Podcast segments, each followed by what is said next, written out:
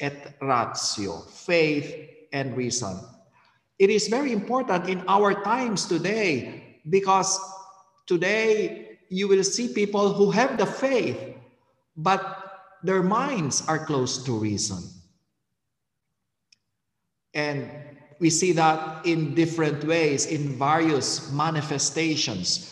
Uh, we see that, for instance, in fundamentalism in all the religions, including the Christian religion. Fundamentalism, you know, trying to suppress reason in the name of faith. And that is not correct and that is not true. On the other hand, we also see reason that is antithetical, that is adversarial, or that is against to, to faith. And we see that also in our world, especially in the secular, secularized world of today. And so here, St. Thomas is really a saint who is, who is to be considered as a very modern saint because he speaks to us in the here and in the now with everything that he has with everything that he has contributed on account of his desire to preach the gospel. And we are living in the midst of pandemic. We are living in the midst of pandemic. So there are those people who have the faith, but who do not seem to listen to reason.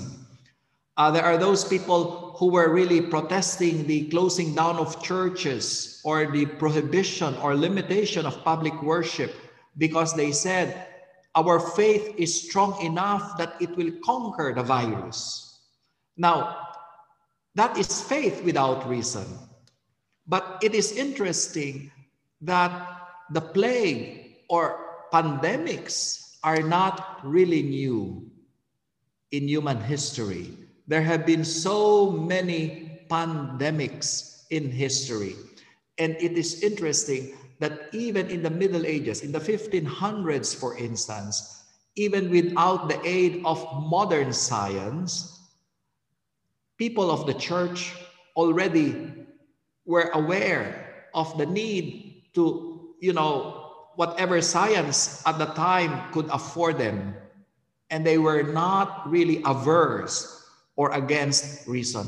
Here is the example of St. Charles Borromeo, Carlo Borromeo, the Archbishop of Milan. And what did he say? Do not neglect human means, such as preventives, remedies, doctors, nurses, everything that you can use to keep off infection. For such means are in a way opposed to our doing of duty. In other words, even in those days, people were really acting reasonably.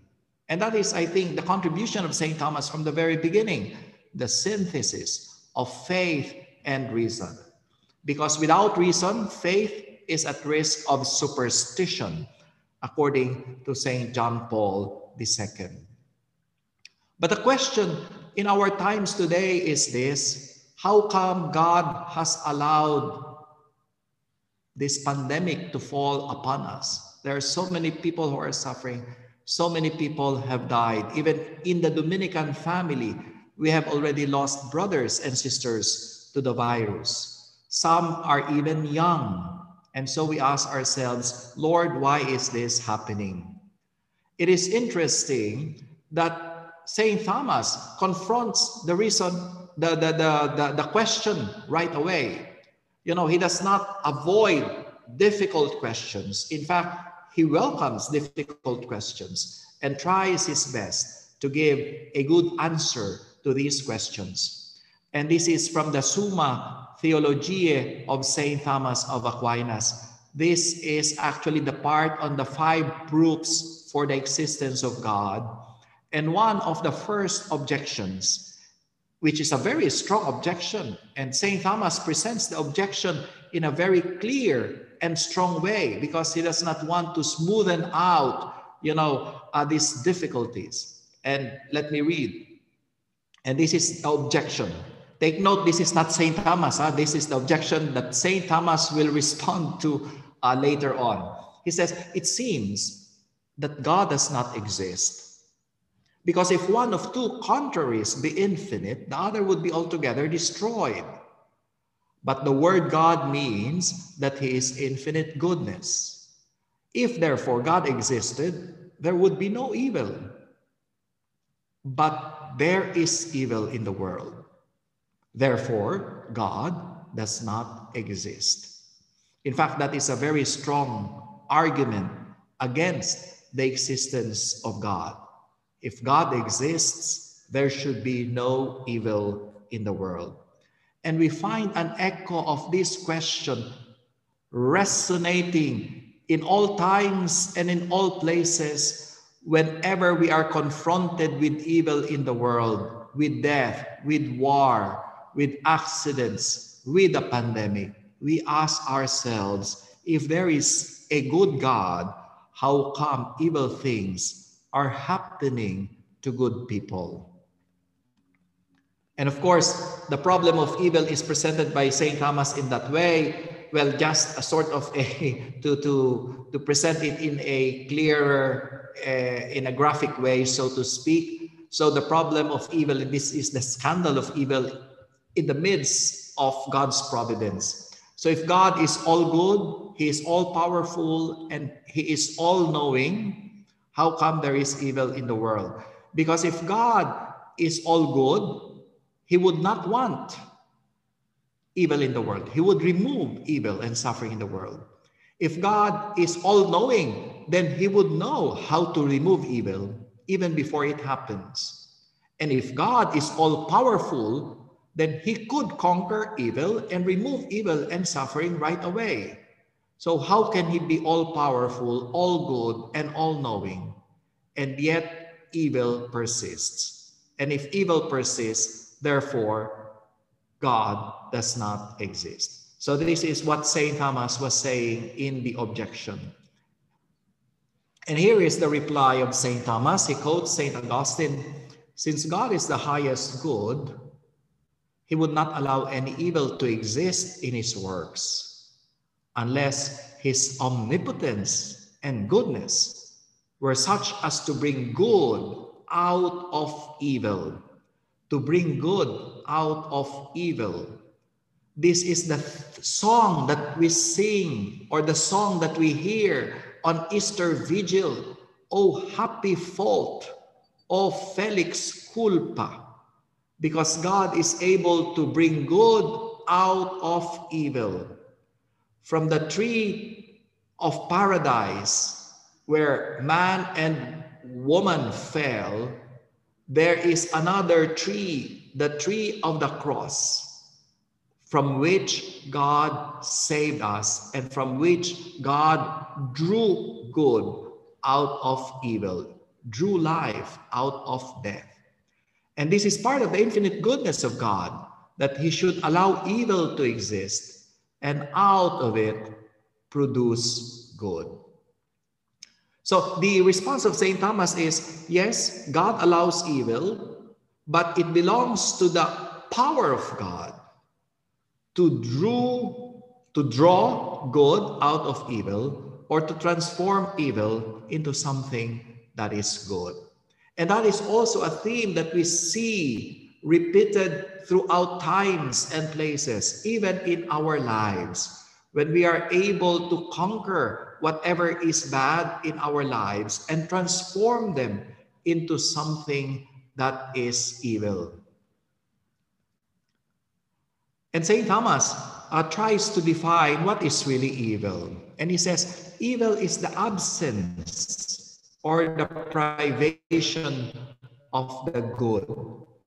So evil is not something, it is nothing it is absence uh, that might be very difficult to comprehend or to grasp. So let us take a look six, and then we will understand what St. Thomas is saying. I suspect that even even modern thermodynamics, you know, uh, got this insight from St. Thomas, but that is just a suspicion. But the logic here is very striking, the similarity. How do they, how, how is darkness defined? It is the absence of light. You, you don't create darkness. You take light off and then there is darkness. So darkness is the absence of light. Cold is the absence of heat. So cold is not a thing. Heat is a thing. You take heat off something and it becomes cold. So when you are, you know, in an air-conditioned office, for instance, you open the door, okay? You open the door, you do not let the cold out. You are letting the heat get in. That is why we close the door. Uh, can you imagine that? Or is it difficult to imagine? Darkness is the absence of light. Cold is the absence of heat. In that same way, evil is the absence or the privation of the good. In other words, what is something and what is primary is good and absence of good is evil. So if there is something that is good and a little part is lacking, that is evil. Uh, if you have teeth, no? And your one tooth is broken and you lose one, that is evil because you lack one. okay? Uh, if, if you have five fingers in one hand, there was an accident one finger was cut, that is evil. The absence of that finger is evil. So evil is the absence or privation of the good. In fact, moral evil is also like that. We are created unto the image and likeness of God, and therefore we are good. And when we lack that goodness, then that is moral evil. So I hope I am not uh, uh, inducing you to sleep this early, no? After dinner. okay, you're okay. So, in other words, when we look at evil in that way, we should understand that sin is to fall short of a perfect action. And that is also from the Summa Theologia of St. Thomas of Aquinas. Uh, if you see STH, this is not St. Thomas. Huh? This is Summa Theologiae. I had a student before, no? I was just beginning. He said, oh, best described by the Greek word for sin which is hamartia. Hamartia conveys the images are intended to do something good. No one will do something because it is evil everybody does something because it is good or it is seen from the perspective of good. Even if they cheat, no, they copy from their classmate or from their seatmate and that is dishonesty, which is bad. But when the student is doing that, is not doing that because it is cheating. He is so all of this brings us bring us to the notion of evil and how come there is evil even if God is a provident God from there as a consequence of the providence of the governor. And he says, that is why even silence or a silent pause makes a song or a hymn. And that is why St. Thomas says, that is why in God's providence, He did not include, you know, exclude evil, which is a possibility because of the imperfection good. But inside you also see evil, no? Because evil is what is lacking in the good. That is why evil itself cannot exist summa contra gentiles. He says, in fact, the good is better known from its comparison with evil. For instance, how great a good health is is best known. Here, St. Thomas is trying to give us an answer from faith, guided by reason, about how come there is a good God and yet there is evil in the world. If you look at the this part of the screen, providence comes from pro videre so we say God provides because God has already seen it and therefore provides for it. Provided.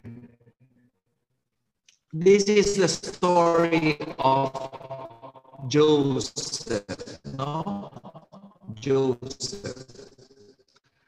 You know, in the history, and there we read, in time we can discover that God, in His almighty providence, can bring a good from the consequences of an evil, even a moral evil, about that many people should be kept alive.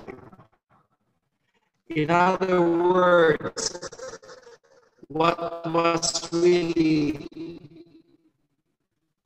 clearly an evil action selling a brother as a slave that is but god was able to bring out good from this evil thing and that is providence.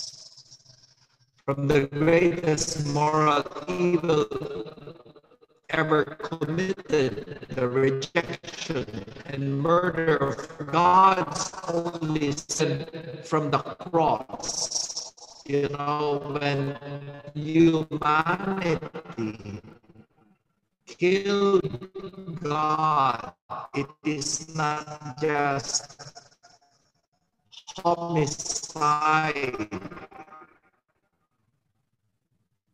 It was deicide, killing God.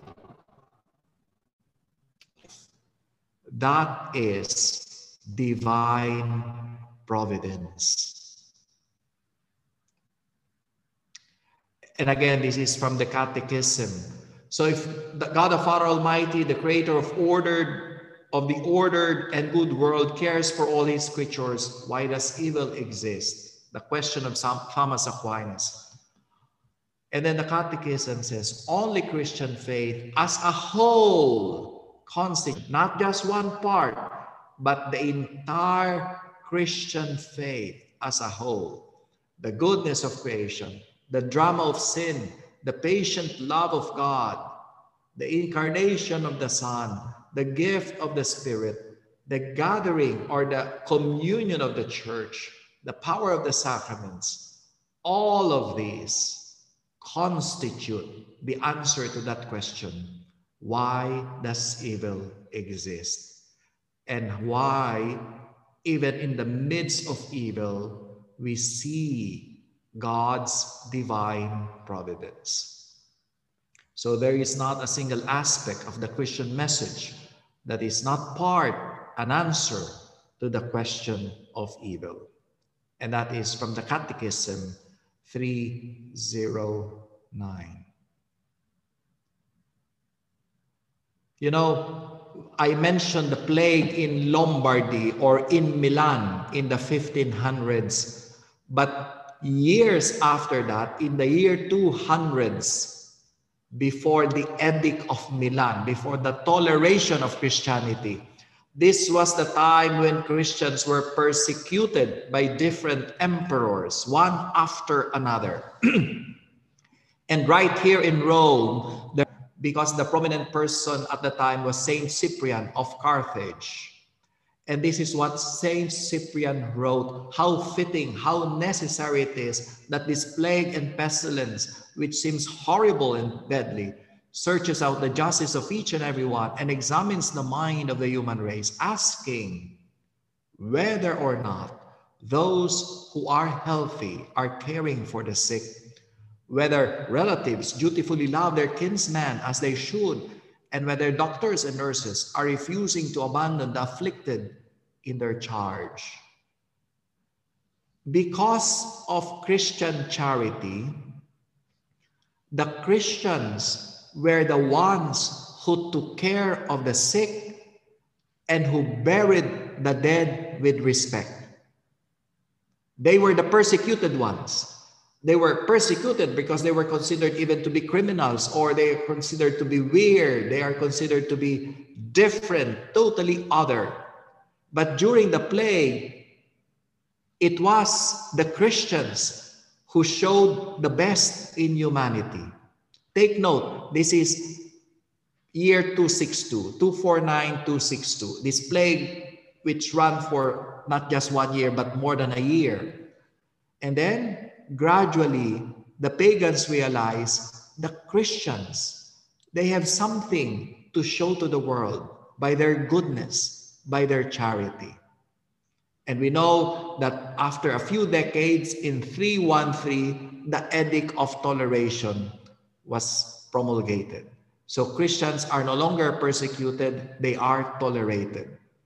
Something good came out of that evil or bad experience. In the plague of Milan again, of St. Charles Borromeo, because he uh, there were no more celebration inside the churches. Instinctively, even with minimal science, they knew something bad happens when people are in an enclosed structure. So St. Charles actually decreed that, that all the masses will be outside, will be outside. They did not have Zoom. No, they did not have uh, means to, to, to, to connect with people. But they knew that they have to be with the people, and they did that by celebrating the sacraments outside the churches. So, what about in our time? I saw this, uh, well, cartoon, no? Uh, the devil telling the Lord, with COVID 19, I close your churches. And the Lord says, well, on the contrary, all the churches are now taking place in every home. And that is true, no? That is true. After all, from the very beginning, you know, and even today, we call the family as a domestic church. The family is a domestic church. When two or three are gathered in the name of the Lord, the Lord is present in their midst. And of course, the smallest unit that should gather in the name of the Lord is that of the family. So, again, an example of good coming out from something that is evil or not good. From the recent encyclical of Pope Francis, Fratelli, and I would like to add, E Sorelle Tutti, on fraternity and sorority and social friendship, uh, Pope Francis quotes St. Thomas. He said, St. Thomas Aquinas sought to describe the love made possible by God's grace as a movement towards another, outwards, towards another, whereby we consider the beloved as somehow united to ourselves. Our affection for others makes us freely desire to seek their good. Of course, Pope Francis is trying to advocate universal brotherhood and sisterhood because it is rooted in the fundamental belief that all of us, regardless of race, regardless of culture and religion, we have all one Father in heaven. And therefore, we are brothers and sisters. But since even brothers, you know, hurt their brothers, like Joseph being sold by his brothers into Egypt, it is not enough. Brotherhood, sorority is not enough. There must be love, Christian charity. Our affection for others makes us freely desire to seek their good. And actually, St. Thomas provides us a very beautiful definition of the highest kind of love the love of friendship is the love that seeks the good benevolence of the beloved. The love of friendship is love that seeks the good of the beloved. So it is the love that enables us to seek the good even of people we do not like very much. And it's true in our lives, there are people that, you know, we, we cannot explain it. It's just that we do not want to be with this person if it is possible. When we enter the church, if this person is in front, we would like to sit at the back, you know, uh, so that during the greeting of peace, we will not be saying peace to this person. Sometimes it happens. But St. Thomas says, Can you say that you love this person? Yes.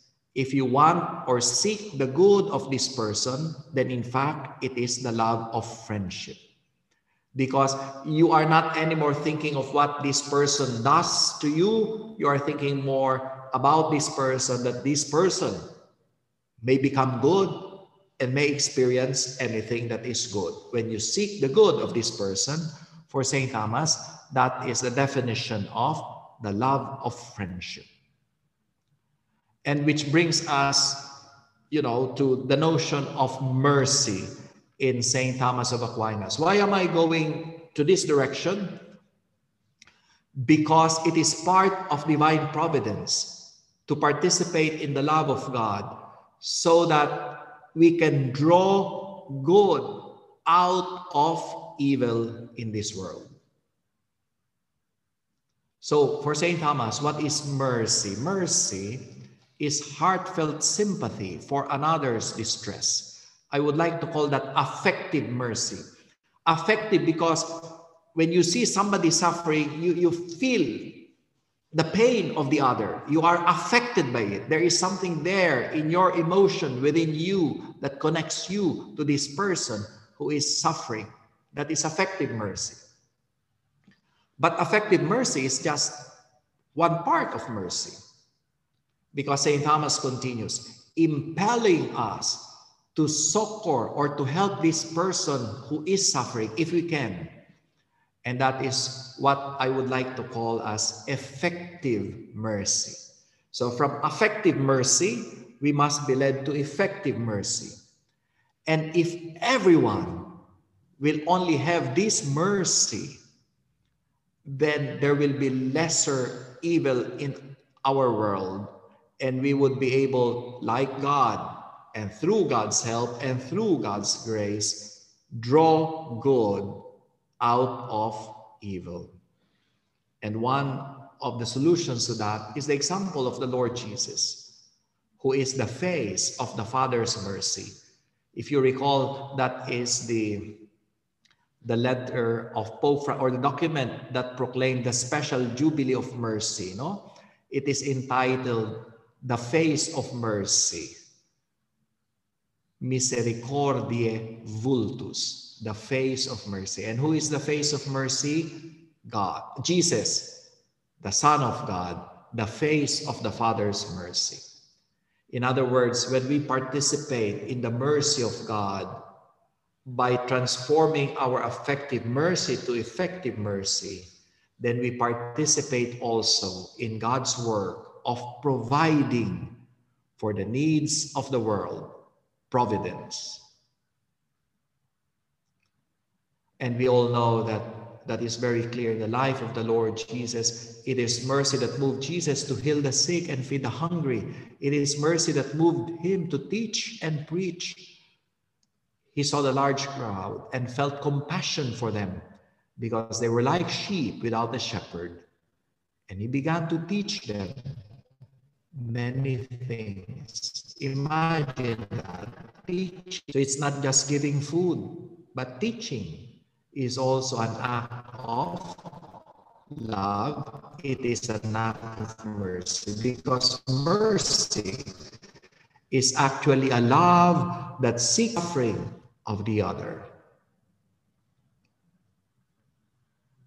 And for us Dominicans, this is also very important, very relevant, because during a famine, he did not only sell his precious books, he established a center for almsgiving, which inspired others to do the same. We are all familiar with this story, and each time I hear this story, the one who tells a story stops at this, he sells his book and gives it and gives the proceeds of the sale to those who were suffering the famine. That is not true. It is not after Dominic sold the books, he used the money to establish a center for almsgiving. In other words, organized help. It was not a simple, you know, give me the money and then pay when he sold his book. Uh, interestingly, and I think the brothers from Ruma Santo Tomas are expecting me to say this. Uh, part of, I think this is also fundraising for the formation of our brothers in Indonesia.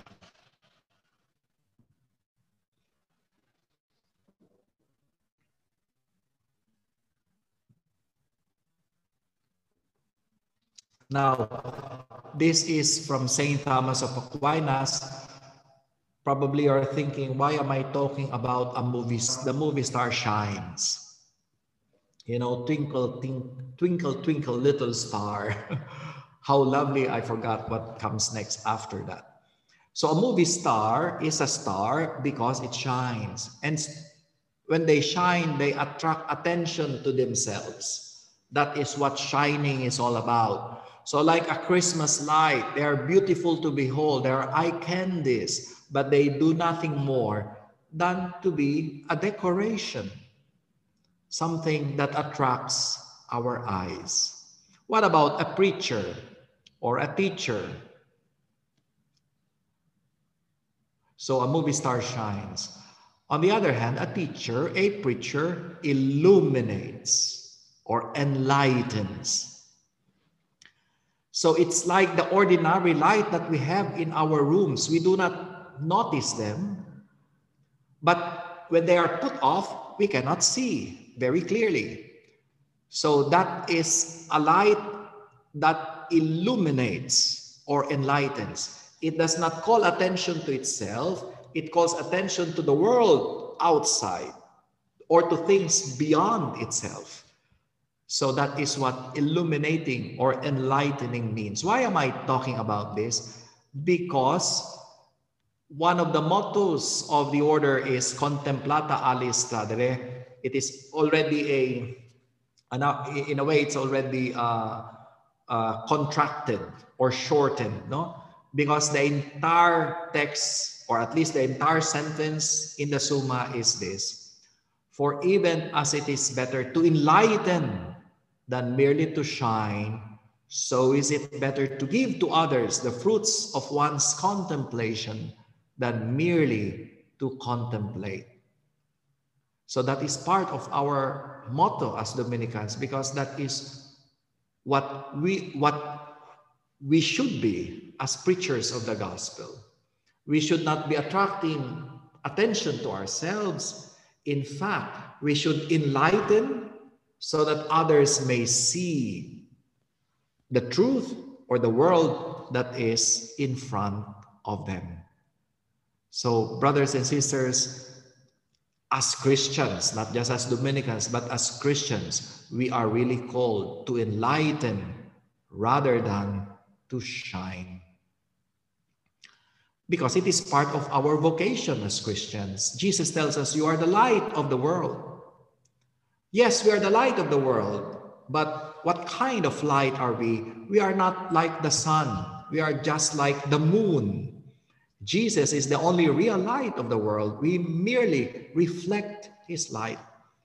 And this is what the fathers of the church call us lunar ministry. It is not lunatic ministry, huh? but lunar ministry.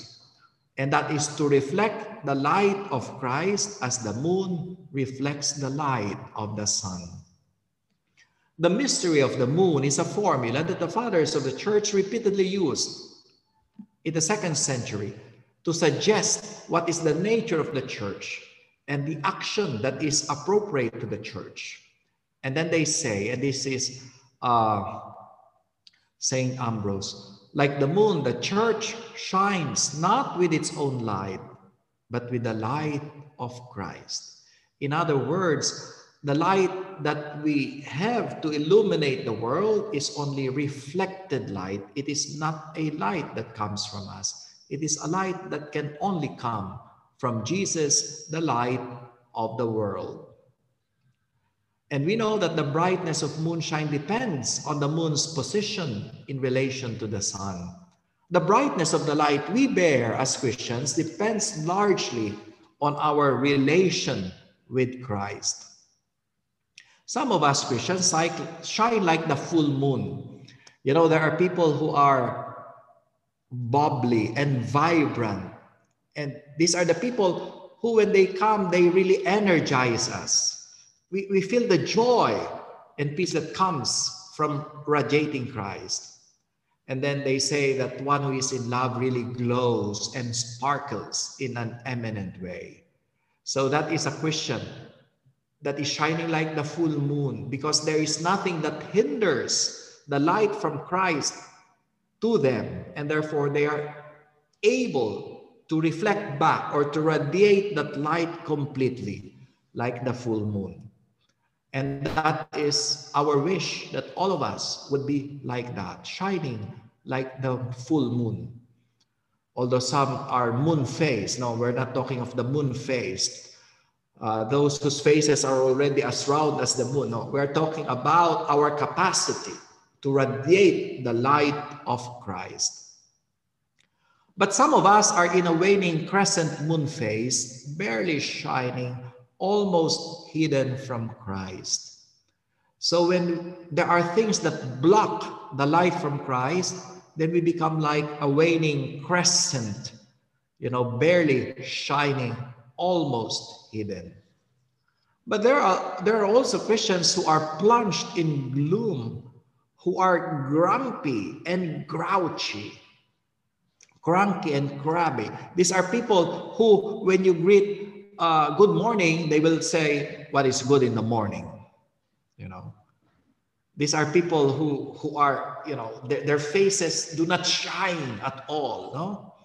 So they are the people who, you know, when there are people who are like that, when they come, you, you feel you are low battery already, no? Even if they're not doing anything, they zap out your energy. And we say that that person, and we should be attentive to this person and help them because that person could be undergoing a lunar eclipse. You know, a lunar eclipse is when the light that comes from the sun is totally blocked by the earth, and therefore the moon cannot reflect any light. So the light is totally blocked. So a lunar eclipse for us Christians is like that. There is Christ, the light of Christ that keeps on shining and never grows dark. And yet something comes between us and that light. And therefore the light of Christ is hidden and blocked. And then we suffer an eclipse. So we are the light of the world, Jesus assures us. But what kind of light are we? Full moon, waning crescent, or lunar eclipse? And we have to try to expose ourselves to Christ or to take away anything that obstructs the light of Christ from shining to us so that we could radiate this light. Because St. Thomas tells us it is better to illumine, it is better to enlighten. Contemplari contemplata, aliis tradere, to contemplate and to share the fruits of contemplation to others. And finally, I would like to end this. You know, there are a lot of things that we could say about St. Thomas, and not about St. Thomas, but about our world through the eyes of St. Thomas. He continues to be relevant, not only because of what he wrote, but because of his spirit. St. Thomas is a saint who is open to the world, who is willing to dialogue with the Arab philosophers, Ibn Rushd and Ibn, Ibn Sina or Averroes and Avicenna. But he's also willing to get the insights from the Greek philosophers, Aristotle. But he is also open, very much open to the fathers of the church. And definitely, he is at the service of the scriptures. In other words, that is the spirit that we need today. And that is Thomas for today. So it's not just a question of how could this writing of St. Thomas be relevant today? Yes, it could be relevant or it could be irrelevant. But more than that, it would be good to ask ourselves, what would it be for us to be to have the spirit of St. Thomas in our time today? that synthesis of faith and reason at the service of the church, at the service of humanity. And St. Thomas has done and said a lot of things, but I would like to close with this. For me, this is the most important teaching of St. Thomas. For me, this is the most important. Nothing beats this. And we all know this story. Towards the end of his life, St. Thomas had a vision of the crucified Lord who asked him, Thomas, you wrote very well about me. What do you want? And St. Thomas said, Nothing, Lord, but you. Non nisi te, Domine. Nothing but you, O Lord. And I think that is the most important teaching of St. Thomas. That even if we have done a lot of things, even if we have accomplished a lot of things, all of these are nothing. According to St. Thomas, all that he has written are like straw, useless, nothing.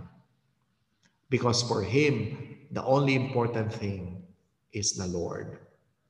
Nothing but you, O Lord. And I hope and I pray that we would imitate St. Thomas in this the wisdom to realize that after everything, the only thing that matters is the Lord. And so I invite you, dear brothers and sisters, especially the members of the Dominican family, to continue to pray for us, the brothers and sisters, the Dominican laity, the members of the priestly fraternities. And please pray also for vocation to the order so that we may continue to radiate the light that comes from Christ and to follow what St. Thomas is telling us that it is better to enlighten rather than just to shine. Thank you for your patience, and I hope this will prepare you to have a good night rest. Thank you so much, Father Gerard.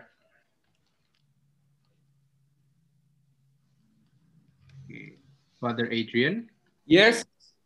Yes. Okay. Uh, thank you so much, Father Gerard.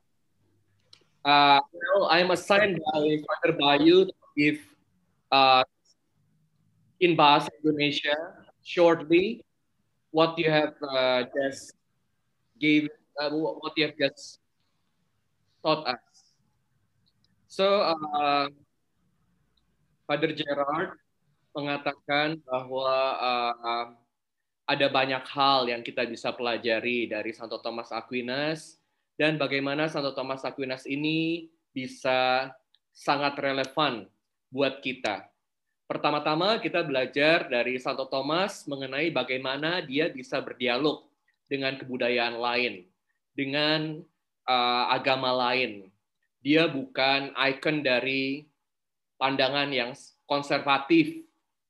Jadi hal yang pertama kita perlu belajar dari Santo Thomas adalah bagaimana mensintesiskan antara iman dan akal budi.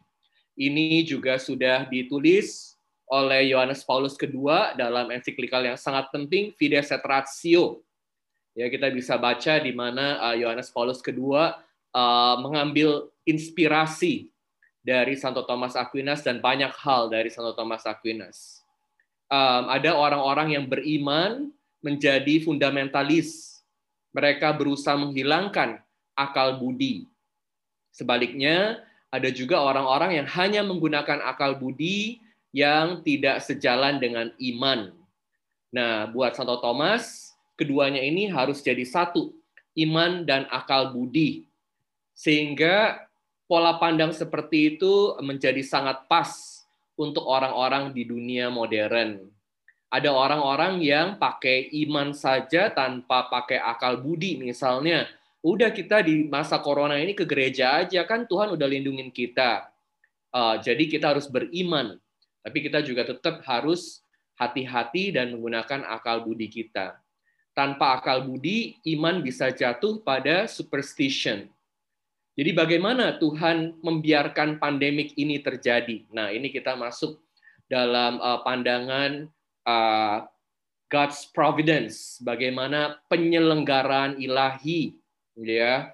Karena di masa sulit ini banyak orang yang menjadi korban bahkan dalam keluarga Dominikan.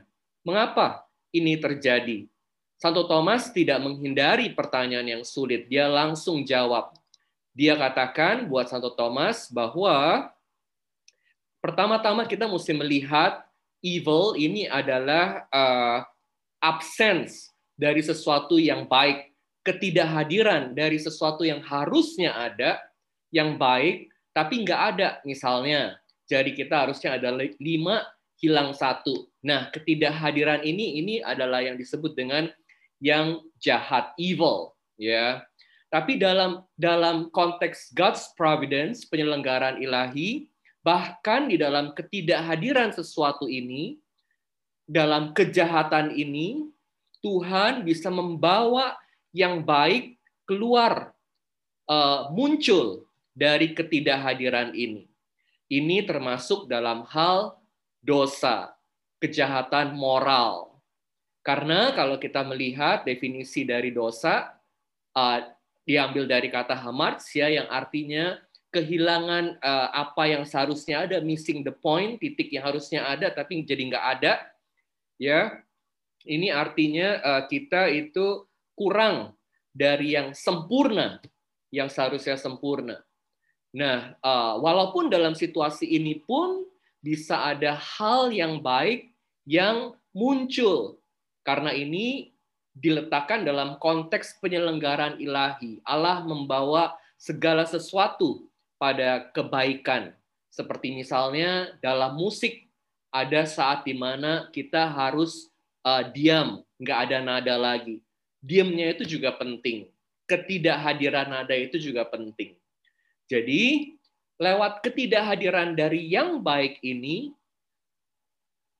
dari yang kurang ini, yang baik jadi semakin kelihatan. Yang baik jadi semakin kelihatan. Dan sekali lagi Tuhan bisa membawa sesuatu yang baik muncul dari yang tidak baik. Contoh yang sangat jelas yang tadi disampaikan adalah mengenai Yosef pemimpi. Di tengah dosa dari saudara-saudara sendiri, Allah menyelenggarakan hidupnya sehingga bahkan dia menjadi berkat buat keluarganya. Di masa Covid ini juga ada contoh di mana hal yang baik lahir dari situasi ini. Tadi digambarkan ada uh, ada percakapan antara setan dan Tuhan. Setan bilang, "Aku sudah menutup gerejamu." Tapi Tuhan bilang, "Aku membuka gereja di semua rumah-rumah di keluarga." Nah, uh, Lalu yang tadi disampaikan juga uh, mengenai persaudaraan fratelli tutti. Jadi bukan hanya uh, fratelli, bukan hanya saudara, tapi saudara-saudara, tapi juga saudari-saudari. Di mana Santo Thomas itu berbicara mengenai kasih satu dengan yang lain dan kasih yang diajar oleh Santo Thomas itu uh, konsep yang sangat indah dari kata benevolence, benevolere, artinya menginginkan yang baik dari uh, yang lain dari saudara ya. Kasih yang memampukan kita walaupun dalam situasi sulit. Nah Santo Thomas ini mengajarkan ada yang afektif dan ada yang efektif.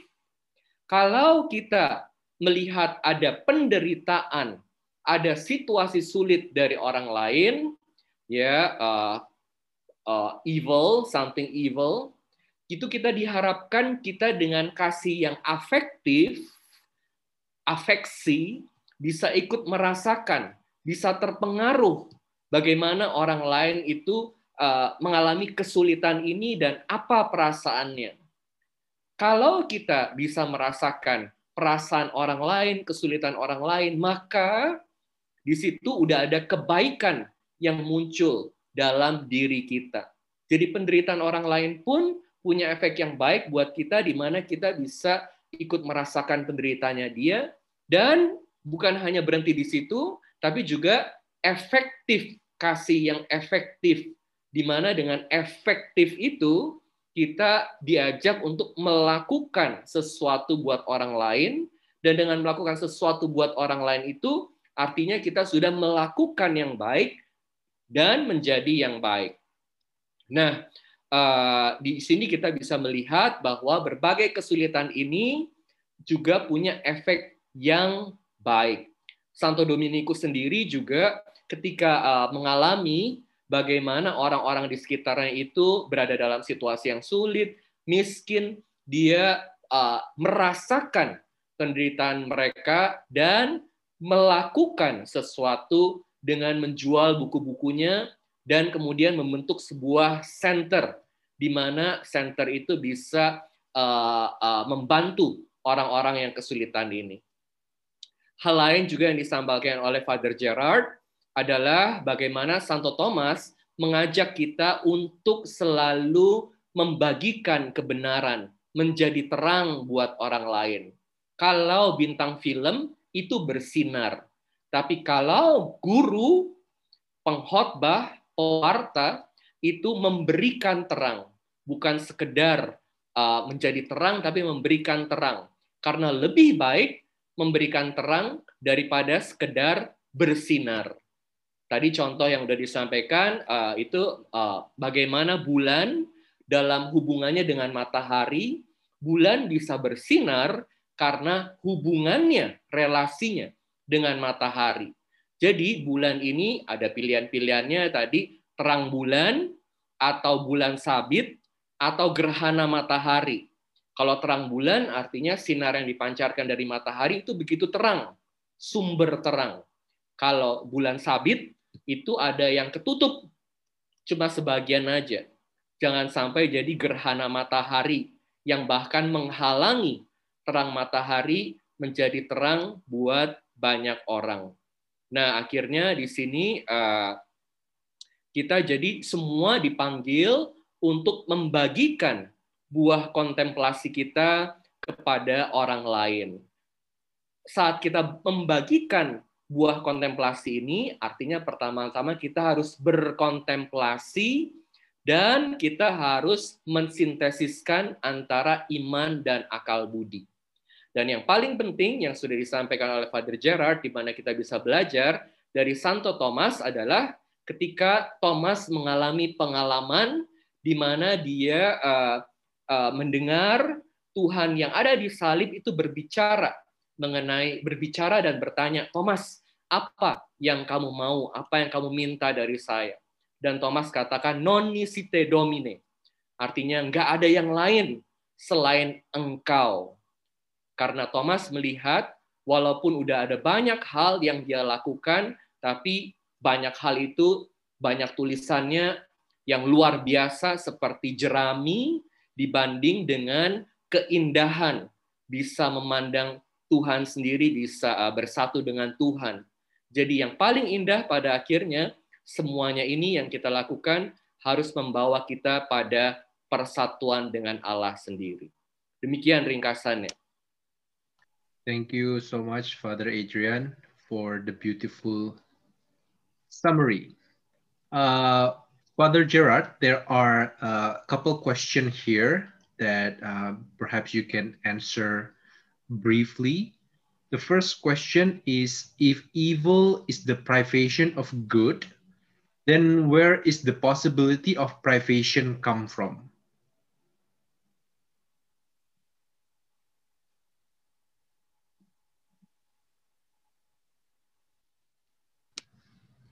Yes. So that is a good question. That is what we call as, you know, God has created us, but we are not absolutely perfect like God. And therefore, the capacity to, to, to have defects, so it's called defectibility, uh, is always there. But uh, in God's providence, even our defects even these things that we lack can actually be transformed and can be put into something to good use, into something that is good. Uh, and that is really, you know, the, the mystery of providence and uh, evil and goodness in our world. So where, where does it come from? It comes from the very nature of creation itself, created reality, because we are not if we put it this way, 100% perfect. We are on the way. We are in via. We are on the way towards perfection, and it can only come from God. It's coming from the grace of God. Okay, thank you so much, Father Gerard. Uh, the second question is uh, if God can bring good from bad situation, then what happened in if the bad situation is so silly and we cannot see anything good from it how should we respond? Aha. What, what what would be an example of this silly situation for instance? Uh, I, I really cannot imagine. I do not know what is uh, what what is the, the one that is being contemplated by the one who proposed the question. But what comes to my mind was the situation in the Philippines with these killings, the street killings, the drug killings, and all that. And there is one mother who was really crying because uh, her teenager son has been shot and she knew that she was not at, that this son was not at all involved with drugs and in her grief the priest said you know i cannot really tell you any words that will probably take the pain that you are feeling right now But this one thing I can tell you if you ask me, where is God? He is there, crying with you, suffering with you, as much as you know Jesus has also suffered in the cross. Uh, in in other words, in in another in in in my letter to the order, no, last August, uh, we we call that hope. So what is hope? Hope is not the reversal of fortune so that this bad situation becomes better tomorrow. Perhaps that is hope, but that is not exactly what Christian hope is all about. Christian hope is the abiding presence of God in our lives. That no matter what happens, God is with us. In the mysteries of joy and sorrow in our lives, God is there, even in the mysteries of glory in our lives. And we experience that even among ourselves. When we tell somebody, I am not leaving you, I am here with you. You know, a, a person who is dying, you know, can still experience hope in the presence of a beloved who is right there. Uh, I, I, I remember in that letter, for those of you who are familiar, one of the songs to Dominic is O wonderful hope, O spem. And that is the song. And we are trying to commemorate or to remember that moment when Dominic was dying. Imagine, how can there be hope in death? When death is the end, how can there be hope? And there is hope because Dominic promised, I will be more useful to you when I am gone in heaven than when I am here with you present. That is how we imagine it. But let us not forget that the presence of the brothers also gave hope to Dominic that he is not dying alone. There are people who are with him. So that is really the meaning of hope. God's abiding presence, even in the midst of pain, even in the midst of suffering. Thank you so much, Father Gerard. And just want to say to you that I read your letter on Christmas and it's very beautiful. Thank you for that letter, Father Gerard. Last question. Uh, we have talked about trials uh, in this session, and this question is the opposite, asking in Aquinas' view, what is man's ultimate happiness?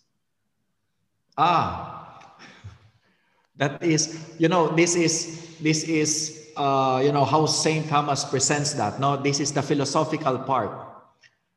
Saint Thomas says that uh, you know when we are able to attain something that is good, we are happy. No, so you know when I when you know, nasi goreng makes me happy. And uh, I forgot this this beef with coconut juice. Rendang, rendang, rendang, rendang. I was a student in a cold winter in the Netherlands, and I was trying to write a paper. And then this Indonesian sister, Rosalina Kusnashordo, knocked at my door with the rendang. Oh, that is happiness. so happiness is when we, you know, when, when, when we obtain something that is good. But, you know, even rendang and even nasi goreng, I cannot eat, I can eat it only up to a certain point. And even if I like it, I don't like it every day. In other words, the good that we have there will come a point wherein it will no longer satisfy us. Because our heart, our desire is bigger, bigger than whatever good that is there in the world. And St. Thomas is saying the fact that you feel unhappy with whatever good is there or a certain kind of frustration is a sign that you are longing for something more. You are longing for something more. And he says, Only the absolute good can satisfy all your longings. And the absolute good is beyond which there is nothing more to be desired. And when you obtain that, that is what we call as absolute happiness or eternal happiness. But for St. Thomas, the absolute good is not just a concept, it is a person, it is God. So that is happiness. And of course, when we when we are able to do what we are supposed to do, that is happiness, no? So when a pencil is able to do what it's supposed to do as a pencil, it is happy in quotation marks. So when when you when a human being, a human person is able to do good and becomes truly an image of God in in in intelligence and in love, that is happiness because we're able to fulfill what we are meant to be.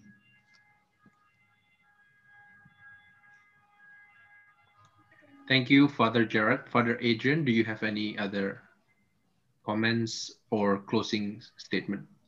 Yeah, I will. Uh, I will just like to thank Father Gerard uh, for giving us such beautiful talk and time also for us. So uh, you see with Father Gerard, the difficult teachings of St. Thomas uh, become very easy for us to understand. Thank you so much and very beautiful, Father. Sama-sama. So uh, we are expecting that there will be other time with you.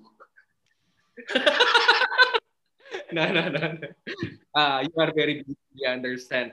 So for the information of everyone, there will be uh, other talk by Indonesian brothers, Indonesian priests. So Father Bayu, Father Robini, Father Mingdri, Father Andre, I myself, Father Seto will be giving a series of talks uh, related with providence. Yeah, uh, I hope you will join also these coming sessions. Uh, that's all for me. And the proceeds of this activity, as Father Bayu has said at the beginning of this session, will be used for uh, the building of our seminary in Surabaya. Yeah, thank you so much for your help. Okay, I return to uh, Wis and Father Bayu. Okay, Father Bayu, are you still there? Maybe he's asleep, Father. Yeah. Uh, so once again, okay, Father. so while listening, I'm doing also the rosary a while ago because of much connection problem happening a while ago. But praise the Lord, Saint Thomas is with us. Uh, I will speak in bahasa. Jadi saya sambil dengerin sambil doa rosari tadi ya uh, karena koneksinya tadi cukup bermasalah. Tapi puji Tuhan uh, akhir di bagian pertengah sampai akhir bisa berjalan dengan lancar. Puji Tuhan. Ya, terima kasih kepada Santo Thomas. So once again, I would like thank you, thank you very much. A million thanks to Father Gerard Timoner Uh, I know you are very busy, hectic schedule, being the master of the order. But despite of this hectic schedule, you still uh, give us some time, some inspiration, and some blessing, yeah, to impart your blessing to all of us. And special thanks also uh, for Father Adrian. Terima kasih banyak Romo uh, Adrian sudah uh, memberikan summary dan inspirasi, ya. And of course to Brother Wis, uh, teman kita Wis dari Jejak Kudus, terima kasih sudah jadi host dan MC dan teman-teman dari Pontianak yang sudah menjadi host juga pada malam hari ini karena ini kerjasama tidak hanya dari Surabaya tetapi juga Romo-Romo Dominikan di Pontianak yang sebenarnya hostnya di Pontianak kita co-host. Uh, sedikit menambahkan, jadi teman-teman kalau ingin bergabung lagi dari uh, tentang mendalami lagi tentang Santo Thomas secara khusus tentang God's Providence atau penyelenggaran ilahi di waktu uh, masa-masa uh, ujian ini, masa-masa sulit. Uh, kita ada tujuh sesi lagi. Kalau teman-teman ingin bergabung, ya uh, pendaft per sesinya puluh ribu. Uh, ini penggalangan dana, jadi ya ya ada sedikit yang harus dibayar ya. Kalau ingin bayar semua boleh 30 350 ribu ya di Yayasan Santo Thomas dan jangan lupa registrasi dulu ya. Uh, sekali lagi semua ini untuk uh, donasi pembangunan rumah dan perpustakaan dan jangan khawatir nanti juga akan dapat uh, apa namanya sertifikat ya sertifikat dari saya ya uh, lumayan bisa dipajang so ya yeah, uh, ini sekali lagi untuk kita bersama jadi uh, there are two purposes. First is to introduce and, and reintroduce uh, Saint Thomas Aquinas, uh, especially to the Indonesian, and to help us in building our house. Jadi uh, partisipasi teman-teman akan sangat membantu kita ya teman-teman. Thank you so much, uh, my dear brothers and sisters. Thank you very much for supporting us. And uh, that's all from me. And I would like to thank everyone, everyone who are uh, patient with us, who are bear with us with so much trouble. And perhaps I would like to Father Gerard, if you have a closing prayer or something. Okay. If not, we can ask your blessing. Yeah, final blessing. I will okay. lead. Yeah, I will lead. Okay. I will lead in the prayer. Terima kasih. Hmm. Eh, thank you so much. Yeah. In the name of the Father, and of the Son, and of the Holy Spirit. Amen. May God the Father bless us. May God the Son heal us. May God the Holy Spirit enlighten us and give us eyes to see with, ears to hear with, hands to do the work of God with, feet to walk with, and mouth to preach the word of salvation with and the angel of peace to watch over us and lead us at last by our Lord's gift to the kingdom. Amen. The Lord be with you, and may the Almighty God bless you, the Father, the Son, and the Holy Spirit. Malam. Terima kasih, terima kasih, terima kasih semua. By the way, we still have picture taking, yeah, Wis, kindly. Yeah, sure. Hmm. Everyone, if you can have your camera on, uh, yeah. we'll take pictures of this session. Those of you who are patient enough to stay with us until the end, God bless you. Hold on, hold on. Sesi foto bersama. Okay. Waiting.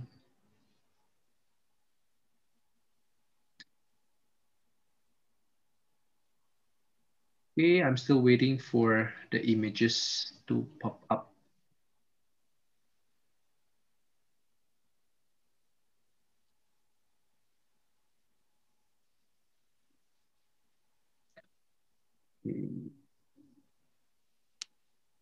We okay we wait some people are still loading the image.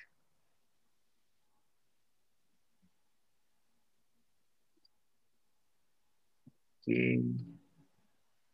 Hold on. One two three.